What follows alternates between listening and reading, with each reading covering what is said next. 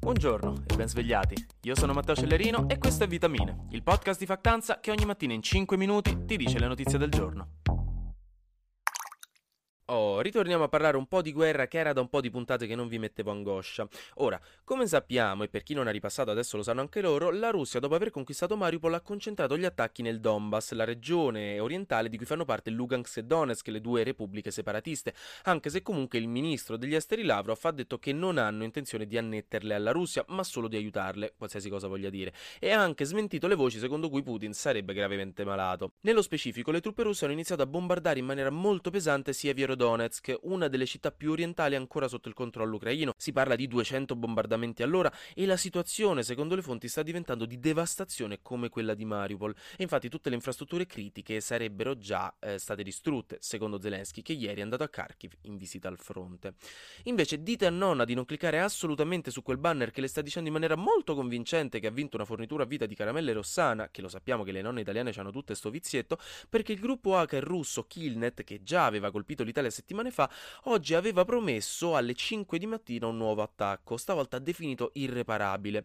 Non si sa cosa faranno né se lo faranno, appunto come vi dicevo era previsto per le 5, io alle 6.50 che sto registrando la puntata per ora non ho visto notizie online eh, e ovviamente sarà qualcosa a livello di infrastrutture, quella del banner di non era solamente una battuta, però insomma staremo a vedere che cosa succede.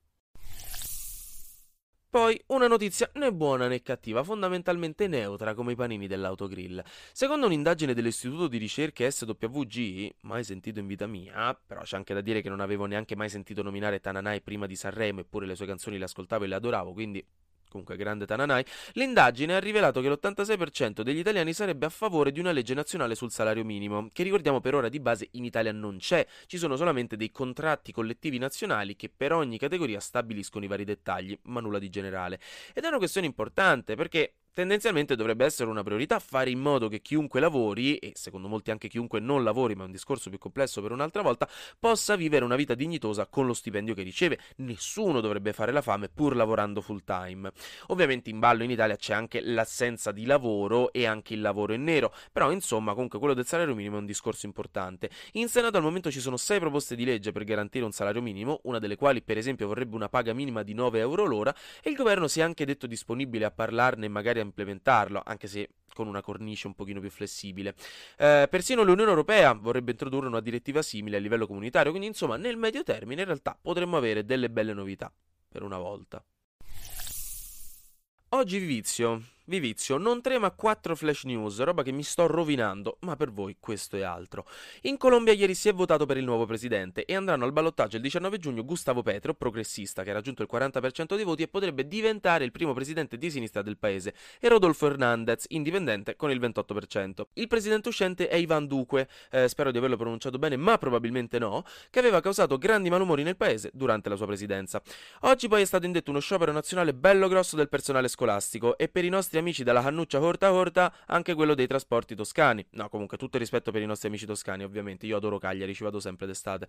Eh, il Real Madrid ha vinto la sua quattordicesima Champions League contro il Liverpool e Ancelotti così è diventato l'allenatore con più Champions della storia.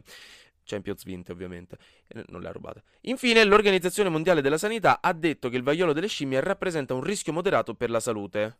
Mm.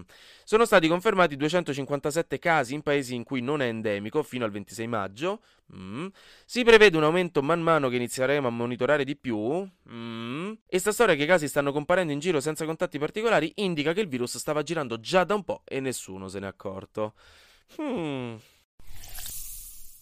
Finisco con una notizia che ho adorato. Un ragazzo, vestito da donna e su una sedia a rotelle per non farsi riconoscere, ha lanciato una torta contro la Gioconda.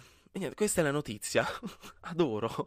Ovviamente il quadro non si è fatto nulla perché ha chiaramente una teca di vetro a proteggerlo, anche perché una torta è la cosa più elegante che gli hanno tirato addosso nel corso degli anni.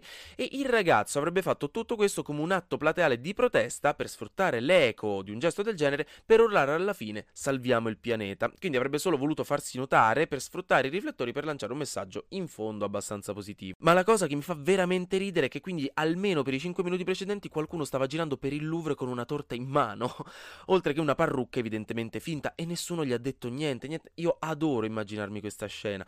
Comunque in tutto questo la Mona Lisa non se l'è presa, hanno detto che comunque dopo l'incidente sorrideva Serafica. Anche oggi grazie per aver ascoltato Vitamine. Noi ci sentiamo domani perché sarà successo di sicuro qualcosa di nuovo e io avrò ancora qualcos'altro da dirvi. Buona giornata. E buon lunedì, che lo sappiamo tutti che oggi è una giornataccia.